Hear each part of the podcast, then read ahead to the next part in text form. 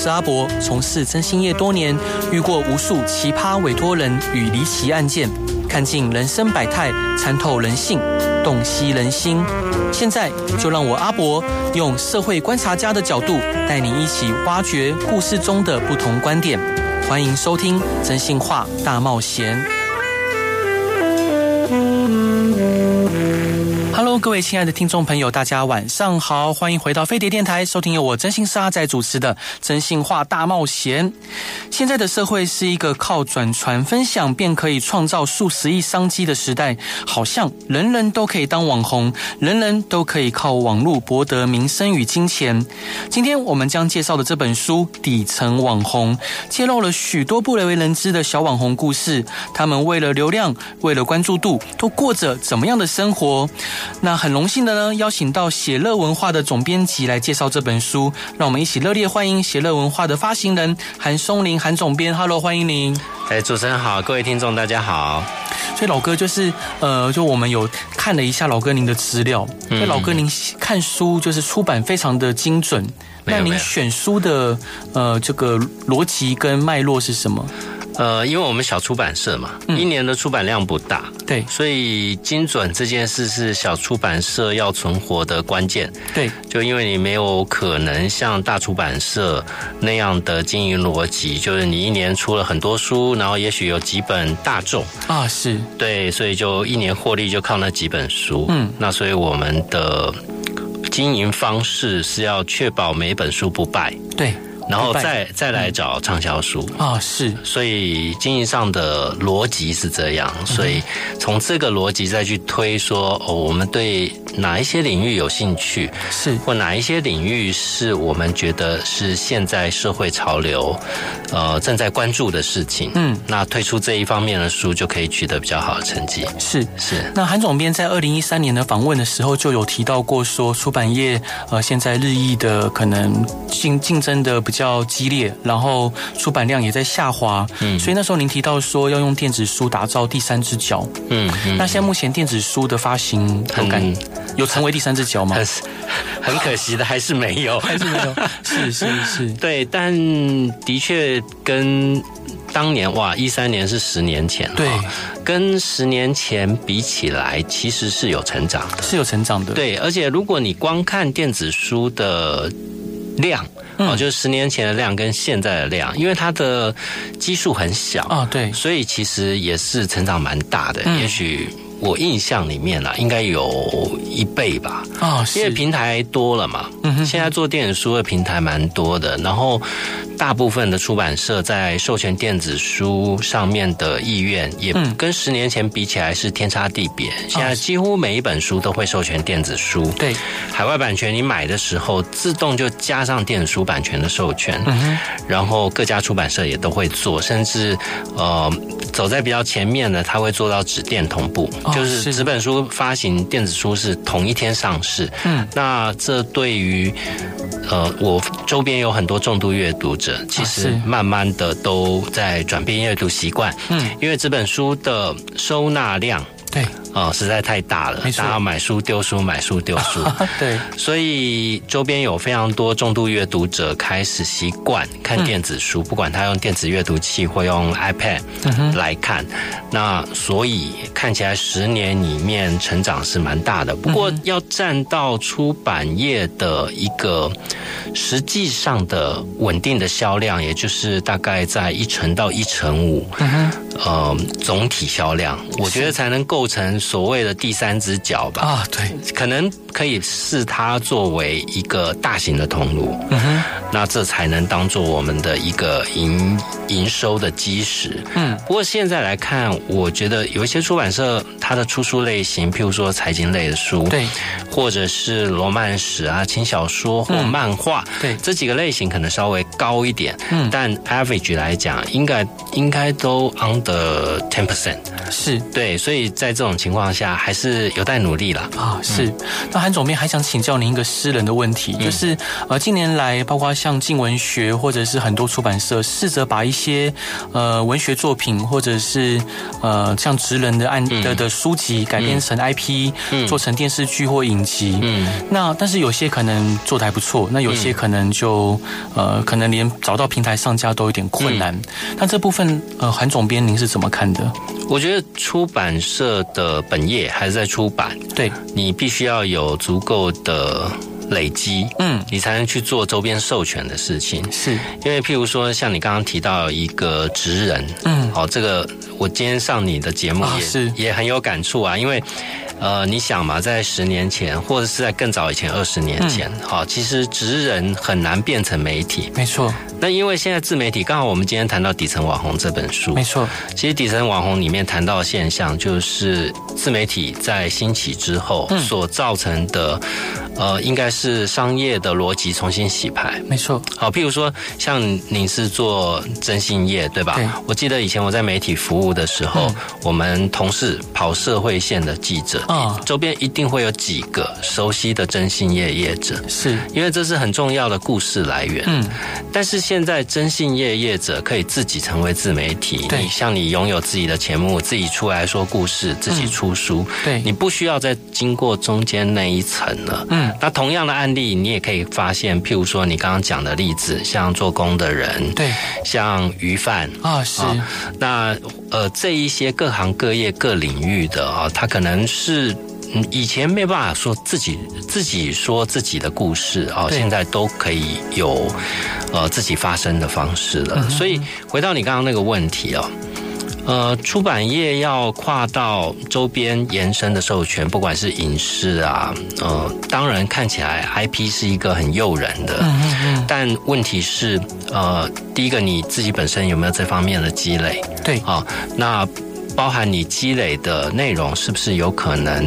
呃，在某一个领域能够变现？是，哦，那如果你只是为了想要变现，为了 IP 而做 IP，嗯，那你就必须要去精算说，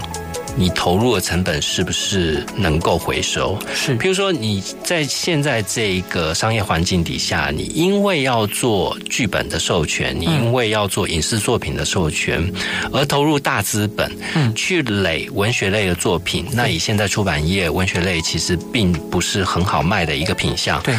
那你投了一百本，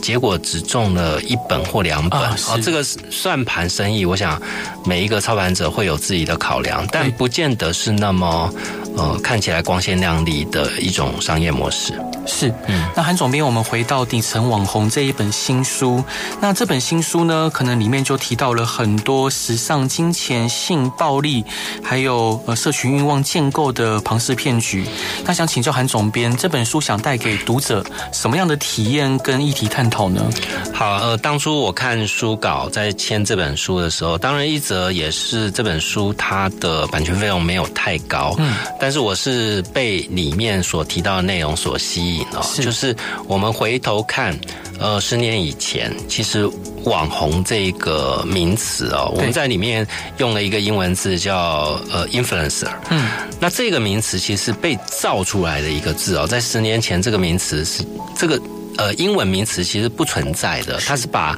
有影响力的人加 er，嗯有影响力加 er 变成有影响力的人啊，哦是呃，这个事情就代表说，嗯，网红这个职业，嗯它变成一个专业定义的职业，呃，不过就是最近的事。对，呃，这也代表说，现在很多年轻人，如果你去大学调查一下，最想以后最想从事的职业，网络相关或者是 YT，呃，这一方面的，一定是占前三名的。对，嗯，它一定是现在年轻人非常向往的职业之嗯一。呃，这没有什么对错的问题，这很好。嗯，但是在坊间，在一般市场上，很少人告诉你。呃一般我们看到的都大部分都是成功学的书嘛，嗯但很少人告诉你说，嗯，市场的陷阱是什么。对，其实跟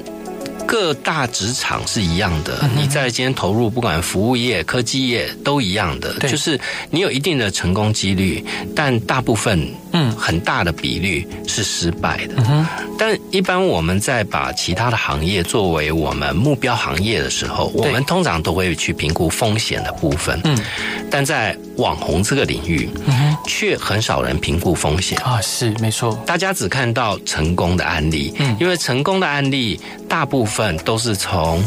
非常底层、嗯哼， n o b o d y 是，没有资源，嗯，没有学历，对，所以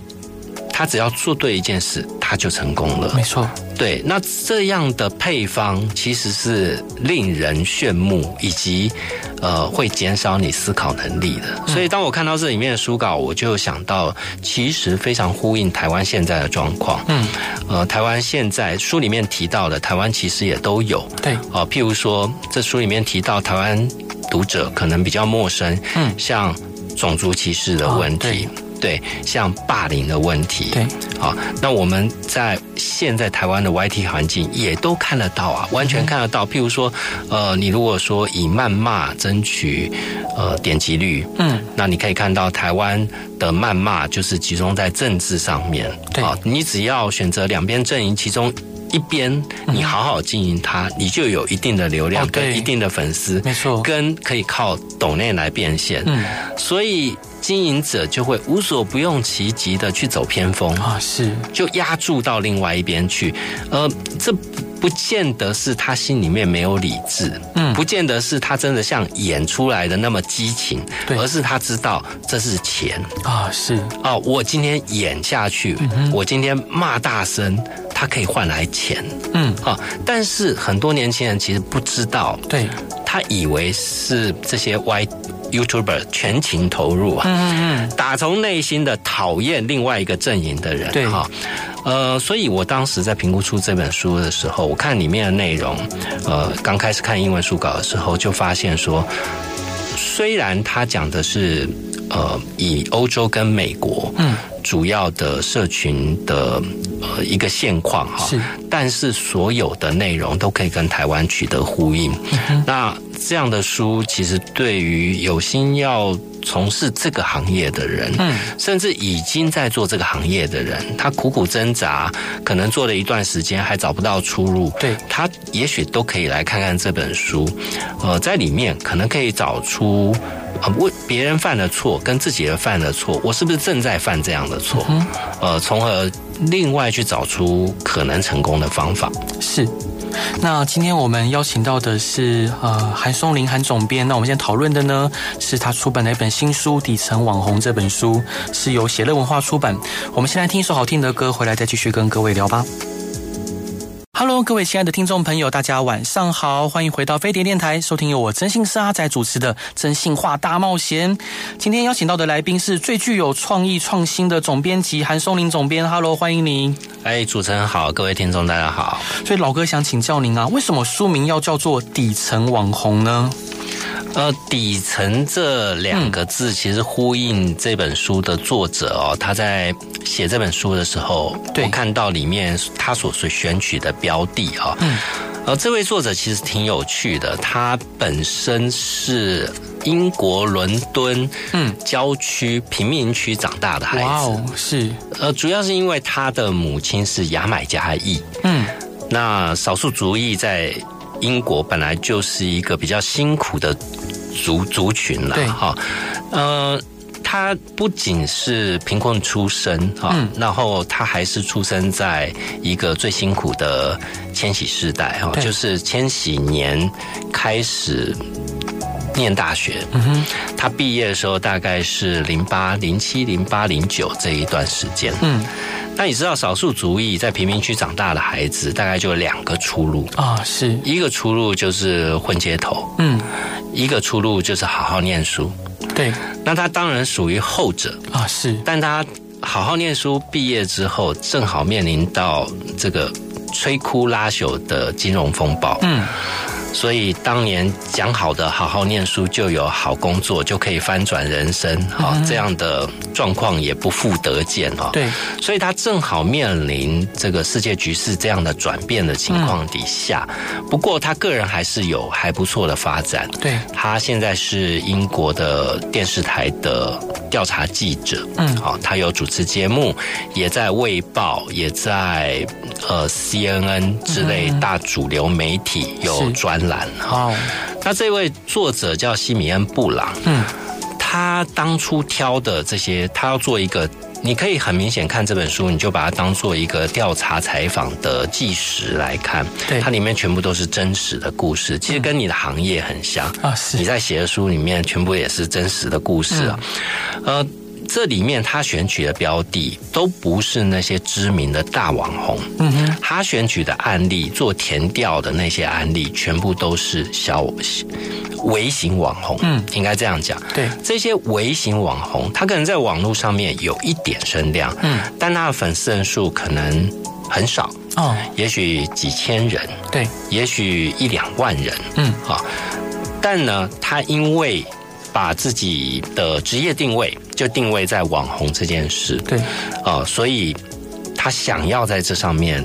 能够得到呃变现，嗯，能够成为一个职业。但你知道，要成为职业的标准就是你每个月要有固定收入，没错，对吧？但这一些微型网红却没有办法靠他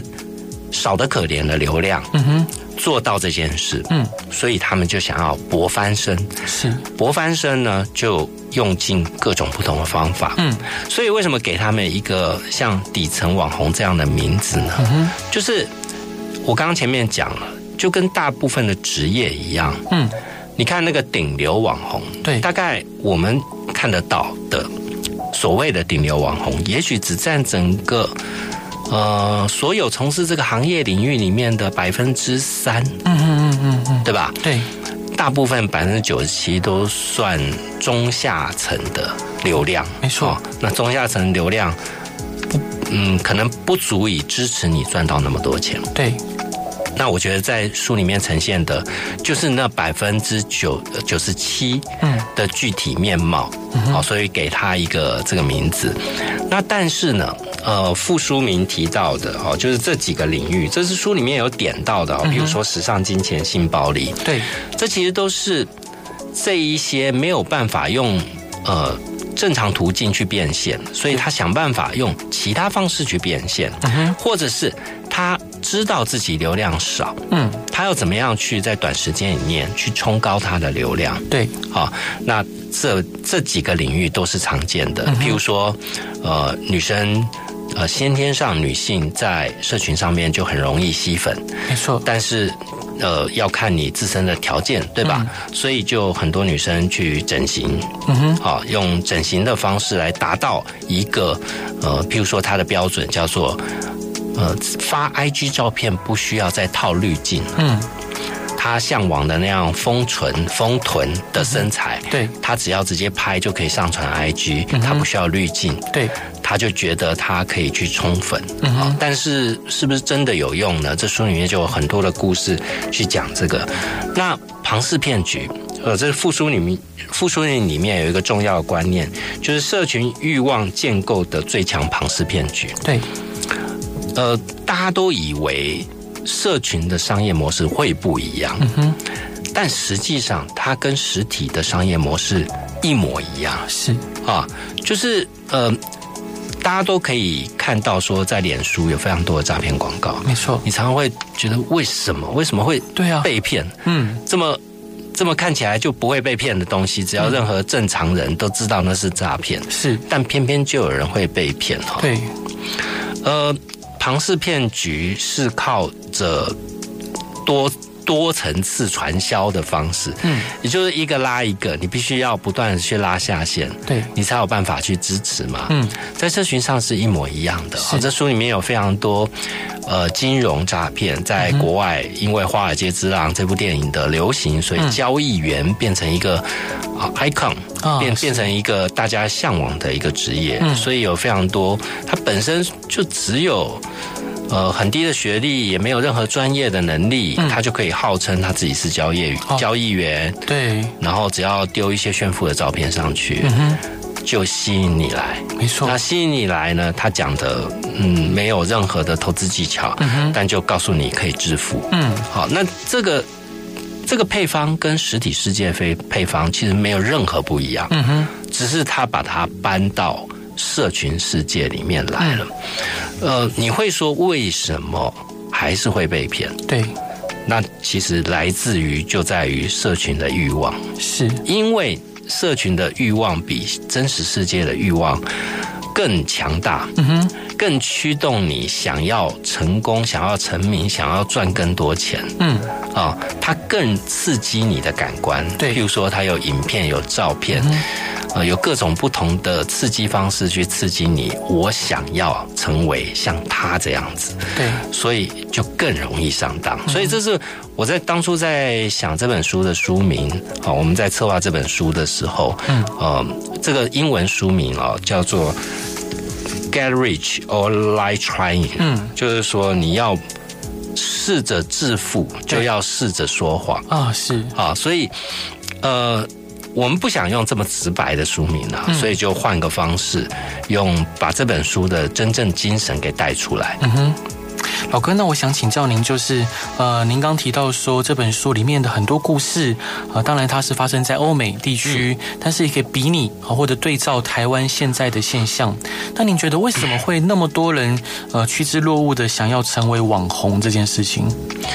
呃，刚刚前面有其实也有提到啊，譬如说像自媒体蓬勃发展之后，是就是整个资讯传播这个方式去中心化，对，去中心化的结果就是媒体示威嘛，嗯，然后个个人的自媒体的表达的平台越来越多，也就是任何人只要有一支麦克风，嗯哼，或只要有一台手机，是，它就有可能可以被别人看到。嗯哼，那这个是一个关键，一最大的关键触媒，对，就是说它带给很多人一个希望。嗯哼，那这样的希望，再加上越来越多的成功案例，所以大家当然就从这里面看到了机会是，啊。呃，这不是不好啊，这绝对是一个商业机制的转变，而且它不可逆。嗯，哦，就是你现在呃这一条路只会一直的往下走，嗯你不知道它会走到什么样的局面。对，我常常把现在的社群世界看作是一个类似像西部拓荒时期，嗯它可能很多制度还没有建立，嗯嗯，就像。美国的大西部拓荒时期的时候，它其实并没有非常明确的法律嗯告诉你，哦，什么东西能做，什么东西不能做。对，那要靠警长嘛，嗯对吧？是，电影里面都这样演，对，所以社群上面也是一样的哈。其实还在冲撞的过程，嗯譬如说我们看到，呃，像二创、嗯，著作权，对，好这些在实体世界要转到呃社群世界嗯，的时候，就会碰到不是。不一而足的状况，嗯好、它不是同一套规则就直接从实体世界搬到社群里面嗯来，哦，所以这一呃我觉得还需要一段时间啦。游戏规则的制定，包含大平台，嗯哼，呃，这不是你政府下个规定就可以这样做的。那这书里面呢，其实我其实蛮欣赏一个很小的故事，哦，是，它其实不是一个很沉重的故事嗯哦，但你就会知道要被人家割韭菜有多么容易。嗯哼，呃，我们所有的从事社群，把想把社群当做工作的嗯人，都很期待一件事，对，就是哪一天你成为某一个品牌的代言人，嗯哼，甚至很多网红都把代言人这个工作当做是自己成功的标准。哦，是，对，一旦我开始得到品牌的邀请做代言人，代表我的成绩被大家肯定，对，代表我的商业机会被打开。嗯，好，那就有一家公司呢，它非常巧妙的看到了这个人性的弱点。嗯，好，这家公司表面上它是一个饰品公司，它有自己公司的网站。对，那这个线上商店呢，也有非常多的商品。嗯，啊、看起来就像一个非常认真在经营呃女性饰品贩售的一家线上商店，对，跟一个走年轻女性路线的线上品牌。嗯，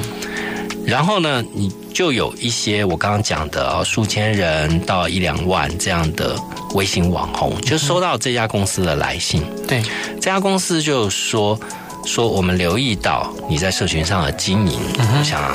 请你成为我们的代言人，哦，是，然后你可以在我们的线上商店里面嗯，任意挑选一款哇，作为。你想要带的饰品，啊嗯哼好、任意挑选一款，好、你要挑选它当然有一个限制，也许三款，也许五款，对啊。然后你只要在你的 Po 文上面 hashtag 我们就可以了。嗯嗯收到这样的邀请的人，通常都很开心啊对！我的努力总算被看见没了、啊错终于有人找我要做代言了。啊嗯呃，所以他们就很兴奋的上这个网站，开始去寻找他们要的饰品。嗯，好，那最后呢，挑选完以后就会跳出来一个步骤，嗯哼每一个饰品呢，你必须要付六十块美金的叫做物流处理费。哦是，好，那这些微型网红通常看到这边也不会有太大的戒心，嗯，因为不贵，因为不贵，因为六十块美金而已。嗯所以呢，如果挑了三个，我就会想一下说，哦，那大概就是花一点钱投资自己，哦，大部分是这样的。观念，而、哦、嗯对我这样我就会得到一个好像代言人的一个呃 credit 嗯啊、哦那所以呢，他们大部分都会二话不说的就把钱刷下去。啊是，其实呢，这个饰品公司，它上面的饰品呢，全部都是价值只有不到一块美金的，哦是，就是阿里巴巴或淘宝嗯上面的东西。它只把那上面的东西，呃的商品图片转到他们的线上、呃线上商店，嗯哦，是一模一样的。然后呃，这个他们这个饰品的寄送啊，嗯都是由阿里巴巴或淘宝上面的线上商嗯店来负责。是，所以呃，他最后六十块呢，六十块美金，他起码赚了五十五块以上对。，好聪明哦，对，嗯然后他们这个就是群发嘛，嗯嗯就等于我这样，因为这样的微型网红非常的多啊，嗯，所以我可能一次就发上千封信。对，所以上千封信里面可能捞回来，嗯你不要多了 ten percent 就好了。是事实上，我觉得绝对超过 ten percent。是，我当然不知道变现的变现率有多少，嗯嗯但我觉得不会太低的。，对，好，那一个人不要多，嗯一个人就是平均你抓六十块美金或者是一百二十块，你就平均抓一百一百块美金好了。嗯其实是蛮大的一个营收。没错，对，那你看啊、不知不觉就被割了韭菜。嗯嗯嗯，好、这其实呃，这个故事告诉我们，就是呃，它会有非常多类似的商业模式。嗯呃，你可能你被骗都不知道，对，你被骗还很开心，还发了 hashtag，嗯然后呢，以后他去骗别人，啊还对把你的 hashtag 拿出来。对，没错，你看我们有这这么多人真人实证。是，好，所以像这样的案例，我觉得就是你看一看，你起码长见识啊。嗯哦，就是说你知道哦，原来社群上面是可以这样运作的，是原来这也可以变成是一种商业模式，哇。对。哇，真的好精彩的故事！那真的很感谢韩总编的分享，还是要在这边跟各位推荐这本新书，是由写乐文化出版的《底层网红》。那我们先来进一段广告，回来继续跟各位聊。Hello，各位亲爱的听众朋友，大家晚上好，欢迎回到飞碟电台，收听由我真心是阿仔主持的《真心话大冒险》。今天邀请到的来宾，呃，是写乐文化的发行人，也同时也是最帅气的总编辑韩松林，韩总编，Hello，欢迎您。嗨，主持人好。所以老哥想请教您，就是书中啊，还有一个非常有趣的故事，就提到有一位英国的网红，为了实现更好的身材理想，去土耳其做手术，然后后面发生了可怕的事情，可以跟我们分享这故事吗？哦，其实这样的例子哦，我们在台湾常常听到，就哦是对像去泰国整形嘛，嗯，好、其实跟对标到英国，嗯好、因为这这个书的作者是英国人，所以他写的案例大部分都在英国，嗯，如果对标到欧洲，其实是一样的意思啊。为什嗯么？因为欧盟里面的国家哦，有有富的，有贫有贫穷的哈、嗯那富有的国家，譬如说像英法德，对，呃，或者是北欧的那些国家，嗯，国民平均收入很高，嗯，社会的制度非常完善，对，所以，当你做整形手术的时候，代价是非常高的。嗯为什么？因为政府监管的力道很强，是有一些手术是不能随便做的。没错，那在书里面提到，像这个手术叫巴西丰臀术。嗯，那巴西丰臀术呢，到现在哦，还是全世界整形手术里面死亡率最高哇的手天术哪，嗯它是三千分之一的致死率啊、嗯那巴西丰臀术呢，其实到现在也有差不多六七十年左右的历史哦。那为什么在这么长的时间，呃，它的致死率没有办法降下来？好、主要的原因就是它原理啊，嗯是把你身体里面多余的脂肪抽出来，对，抽出来以后稍微过滤一下之后，打到你臀部的这个皮下组织跟肌肉层。中间的地方，嗯好、那这个地方呢，其实是被硬撑出来的。哦，硬撑出来的结果就是你的皮、你的表皮跟你的肌肉层会产生压力，嗯，那这些脂肪哦，被注入的脂肪就要去承受这样的压力。嗯哼，哦，那在这个你可以想象嘛，它因为有压力，嗯所以它这个这个脂肪油脂只会有两个方向，嗯哼，往两个方向跑。对，一个是常常发生很多术后会有油脂的渗漏嗯在表层渗出来，透过毛细孔渗出来。对，但是还是好的哦。比较辛苦的就是它会往里面渗，嗯穿过了肌肉层，穿过了血管，嗯，进入到血管里面，就有可能形成血栓。嗯哼，那形成血栓呢，会在血液的带动以下，在全身流动，嗯，所以严重的可能会致死，嗯，就当它会形成可能的心肌梗塞或脑中风，嗯，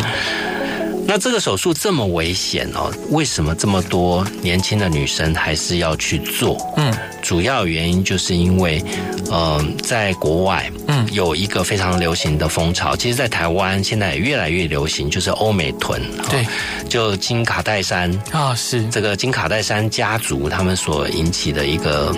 呃审美的浪潮，嗯，哦，就这样的身材才是一个健美的新时代的审美观，嗯，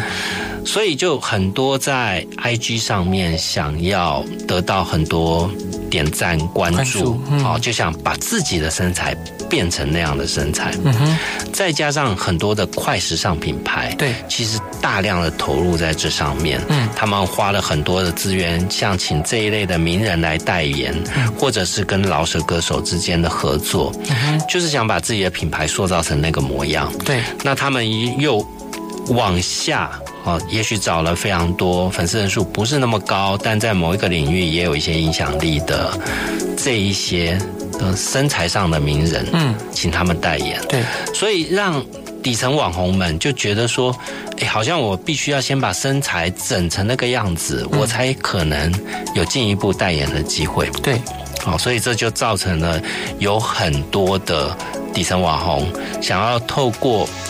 比较低价，因为他们通常都处于相对来讲经济比较嗯弱没势，错，没有那么多钱在母国，嗯来做这样的手术。所以呢，这些走灰色地带的业者，嗯像书里面描述到的，在土耳其的非法诊所，对，他就把。呃，诊所设在土耳其，嗯土耳其的虽然是欧盟成员之一，但它的监管力度是很低的，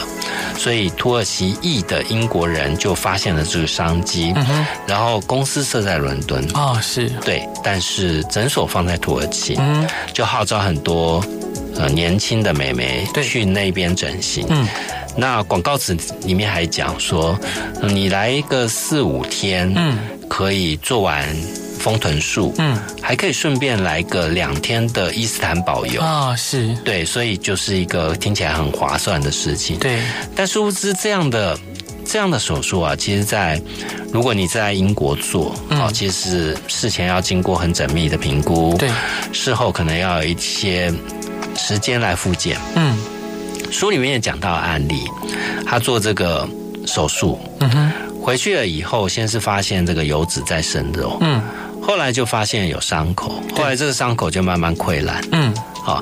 那但是呢，他还是不敢声张。嗯哼，不敢声张的原因是因为在社群上面，嗯，其实大家都想呈现自己好的一面，对，大家都不想承认自己有失败，嗯所以他就觉得说我好像告诉大家我整形失败这件事，嗯，是很羞耻的是，哦，所以很多整形失败的案例都不会在社群上扩散。嗯再者，这一些去非法整形诊所整形的受害者，嗯他们所参考的内容，嗯哼，就是他们在下这个决定之前，其实也不是没做功课。嗯对，他们参考的内容其实是各各个这个曾经做过的人啊的是经验分享。对，那其实这个经验分享呢，就是来自于非法整形诊所跟一些微型网红的合作。嗯好，他就会说：“哎、你你来，我可以给你免费整形，嗯嗯我可以帮你做这个做那个，对啊，然后你帮我做一篇分享文。嗯，没错，所以你知道，如果你做功课的文章都是这些分享，嗯哼，那它就不是一个真实的经验分享，嗯看起来是像呃我的整形日记，对嗯但实际上呢，他不会讲不好的那一面。所以就在这种呃情况底下，对，其实我把它看作是一种穷穷相残，嗯就是这些底层的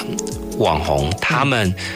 拿到一些小小的好处，嗯也许只是给你一个 discount，对，也许让你便宜，还不是不用付钱哦，嗯嗯嗯让你便宜一点对，就略施小惠，嗯就让你把错误的资讯传播出去，嗯然后害到更多人，啊，真的都是大家都是同一群人。是，就像那个经典名言“女人何苦为难女人”，对，对，其实就是像这样的状况。嗯哼，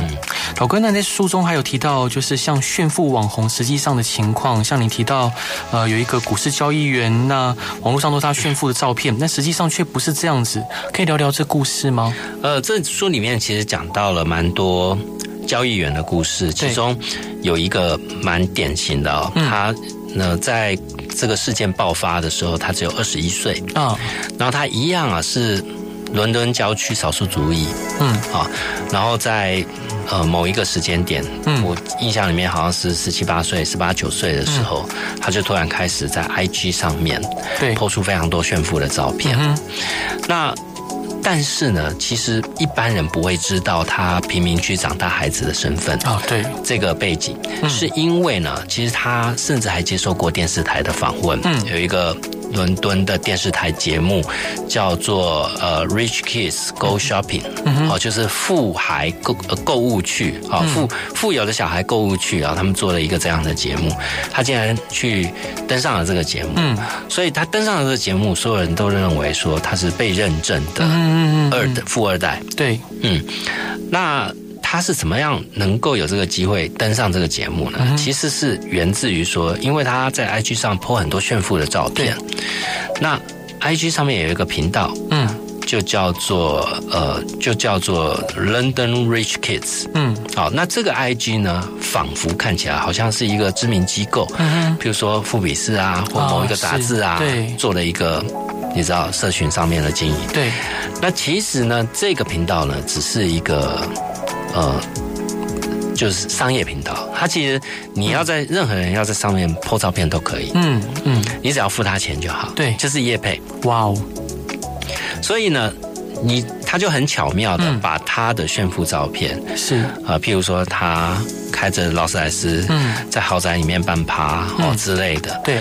这些就请 London Rich Kids 帮他 po。啊是，那久了呢，大家都认为哦，他是真的富二代。嗯哼，然后电视台也来访问。对，那当然，他就可以讲说啊、我是其实是一个贫苦出身的孩子，但我因为掌握了投资的什么什么什么，嗯所以我在几岁的时候就可以开始享受人生等等之类这一套说辞。对，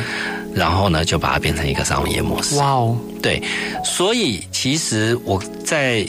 节目刚刚前面有讲到，嗯对就是真实世界的骗局跟社群上的骗局，其实在逻辑方面是如出一辙的。嗯，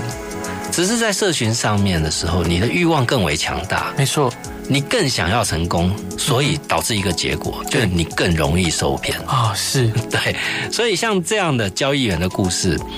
他才二十一岁，他没有任何的专业的学习经验，嗯他怎么可能？呃，你想想常理嘛，嗯，就是说，我不敢说百分之百没有，对，但一定是非常非常少的。嗯。就你没有念过一定程度的学历，嗯再加上你没有受过专业的训练，你想一个股票分析师，嗯或一个基金的操盘者、基金经理人，嗯他要得到他要苦读多久啊，跟拿是到多少证照，嗯他才能真正的去做那个工作。是但今天一个二十一岁的年轻人，嗯呃，他没有任任何这方面的认证，你对怎么就会相信它可以带领你财务自由呢？是，对，所以嗯，像这样的例子哦，在在其实在，呃欧洲跟美国的嗯 IG 上面，其实有非常多。是，那被骗的是谁呢？被骗的其实都是比他们还年轻的，没错，就是十七八岁，嗯一直到二十出头，嗯哼，这一群人是被骗的大众。嗯那他们贩售的商品，其实跟实体世界，呃，骗局、庞氏骗局里面贩售的商品都一样的。嗯在英国最多被诈骗的商品叫做二元期权，哦，就是直接赌大盘涨或跌。嗯然后这些二元期权商品都是由未经英国这个监管机构嗯监管的境外基金发行公司。是，所发行，嗯也就是说你要追溯，呃，相关责任是追溯不到的，啊是，嗯，那会被骗的其实都是韭菜，嗯对，所以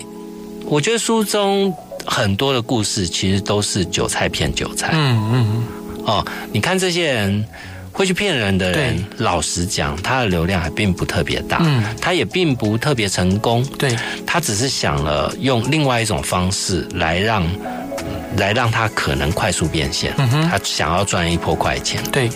呃，他没有任何道德的制约，也不觉得自己这样做是不对的，嗯哼，呃，就在做犯法的事。嗯那甚至呢，现在有非常多这种诈骗的人，没哦，错在我们书中提到的案例，嗯他其实现现在还活跃在社群啊上，是，没错哦，他还继续在骗人，嗯哼，所以这世界永远不缺会骗人的人。对。我们能做的只有让自己不要被骗而已。对，没错。哎哇，宝哥分享这些故事真的太精彩了。当然，还是要跟各位听众朋友报告，就是还有更多更多精彩而且有趣，还有发人深省的故事，都在这一本呃写乐文化出版的新书《底层网红》之中。所以，我想请教老哥，写乐文化之后有什么活动可以分享给听众朋友的？呃，我们在这个月有一个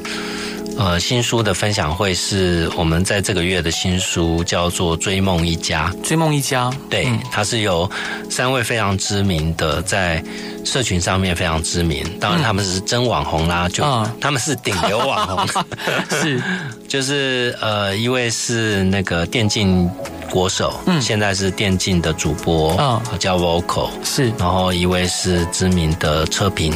叫杀手兰，她本身是女性赛车手，嗯是嗯啊然后另外一位是沈老师，他们大概各自都拥有三十到五十万左右的粉丝。哇哦，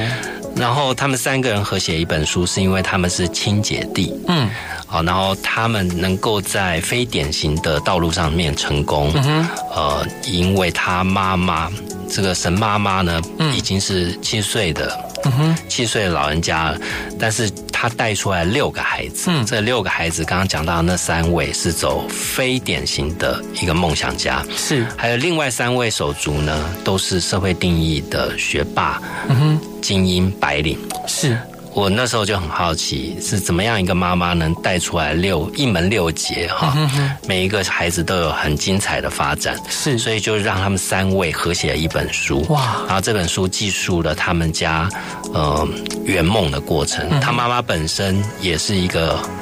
奇葩非常经典的，嗯对五十岁开始，他只有小学毕业，五十岁开始去补他的学历，嗯哼，呃，慢慢的补到空中大学毕业是，所以本身就是一个非常励志的妈妈。嗯哼，然后她有非常多如何面对非典型的孩子，哦，走你想要走不同的梦想，找想要得到不同的路径，嗯人生路径、成功的路径。是，呃，这个妈妈有很多身教大于言教的一个展现，在这个嗯哇故事里面。是那我们会在十月十五号，嗯呃，跟十月二十八号，嗯，在台北跟台中有办签书会，哇所以详情可以到写乐文化的呃粉丝团，嗯，脸书的粉丝团上面有详细的资讯。是，今天真的很感谢韩松林韩总编来节目上玩，然后也让我们获益良多，也期待韩总编推出更多精彩而且呃有趣的新书，真的非常谢谢您，谢谢，谢谢也希望大家喜欢今天的广播内容，大家晚安，拜拜。